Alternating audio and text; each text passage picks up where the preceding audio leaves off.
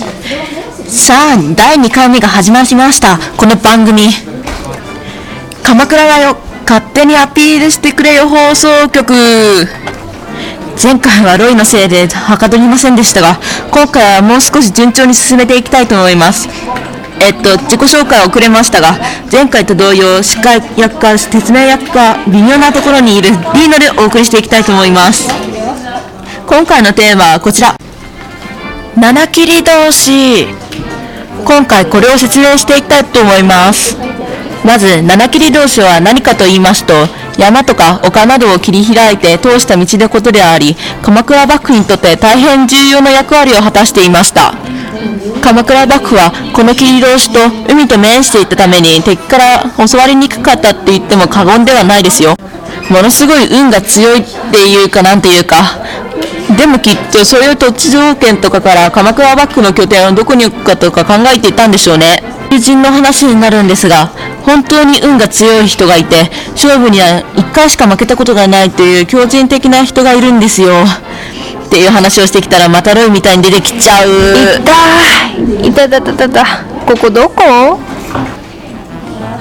あ、なんであんたまで出てくるんだよ、レイス。はえなんでディーノがここにいるの？まさかあんたが私をここに呼び出したわけじゃないでしょうねそ、そんなことありません、レイスお嬢様。私には全くとして非がありませんので、どうかその槍をお納めください。信用できるのかな？でここはどこ？ここは放送局だよ。鎌倉っていう土地をアピールしているんだよ。アピールとか言ってまだ遊んでるんじゃないでしょうね仕事はどうしたのよ？えいいや、仕事やりたくてもやれないんだよ。どういう意味？実は、ベンが誘拐されて人質になってるんだよ。で、価格しかじかでこの放送局をやらなきゃいけなくなったんだよ。わからないけどとりあえずここの放送局をしないとウェンは解放されないわけうん。で、レイスはどうやってここに？八神関連？女神を知ってるの？あのメガネのせいで私をここに送られてきたのああせっかくのティータイムが台無しだわああ、せっかくの休憩時間が台無しか。いつも仕事で忙しいもんね。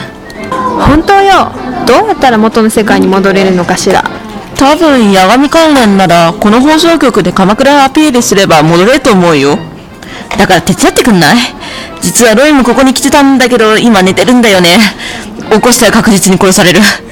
ローマでも？だからここの数日間行方不明だったのかまあいいわよ人助けっていうのもあるけど戻る手段の糸口がこれしかないのなら手伝ってあげるわありがとう。さすがはレイス。頼りになるよ。で、早速本題に戻るけど、今は七切り同士の話をしているところだったんだ。簡単に言えば、この切り通しは鎌倉っていうところの防御要塞の道のことだよ。防御要塞の道？すごい発想だわ地の利を最大限に使用してるっていうことねそういうこと。でも山とか切り開かなきゃいけなくて、結構な労働力を必要としてみたいだよ。なんと、その切り通しが鎌倉に7つもあるのだ。その鎌倉の7つの切り通しが作られた時にはかなりの役割を果たしていたんでしょうけど聞いている限りではもうそれは過去のことよね今は使用してないっていうこと？ご名答。だけど今もちゃんと残っているんだよ。現在では観光名所になっているんだって。観光名所にして観光に来た客からお金を巻き上げるっていう戦法なのねあくどいわ。お嬢さんは微妙に違います。見るだけならただですよ、ただ。普通にハイキングとかできますから。全部が全部？いや、一つだけ見れないところがあるんだ。七切り通しの中に巨袋坂切り通しっていう切り通しがあるんだけど、そこには民家があるから公開されていないんだよ。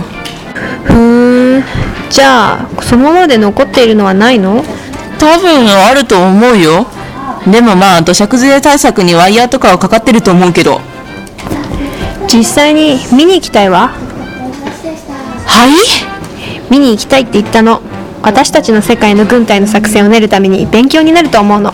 さあ行きましょうおちび。ちょ、放送局はどうするの？こら腕引っ張んないでもぎるってば。しかもチビって言うなレースが168センチあるのがおかしい。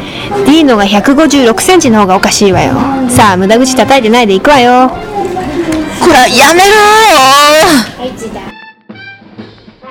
あ、ちょっと待った。ここでインタビュータイムをどうぞ。は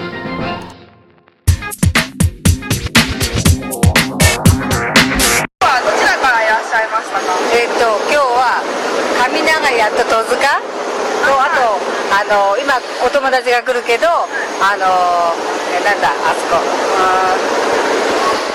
センター南の方からもう一人が来るんです。はい。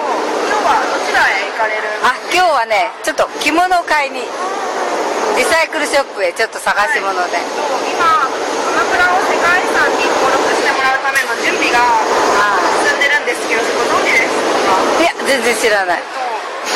もしじゃあ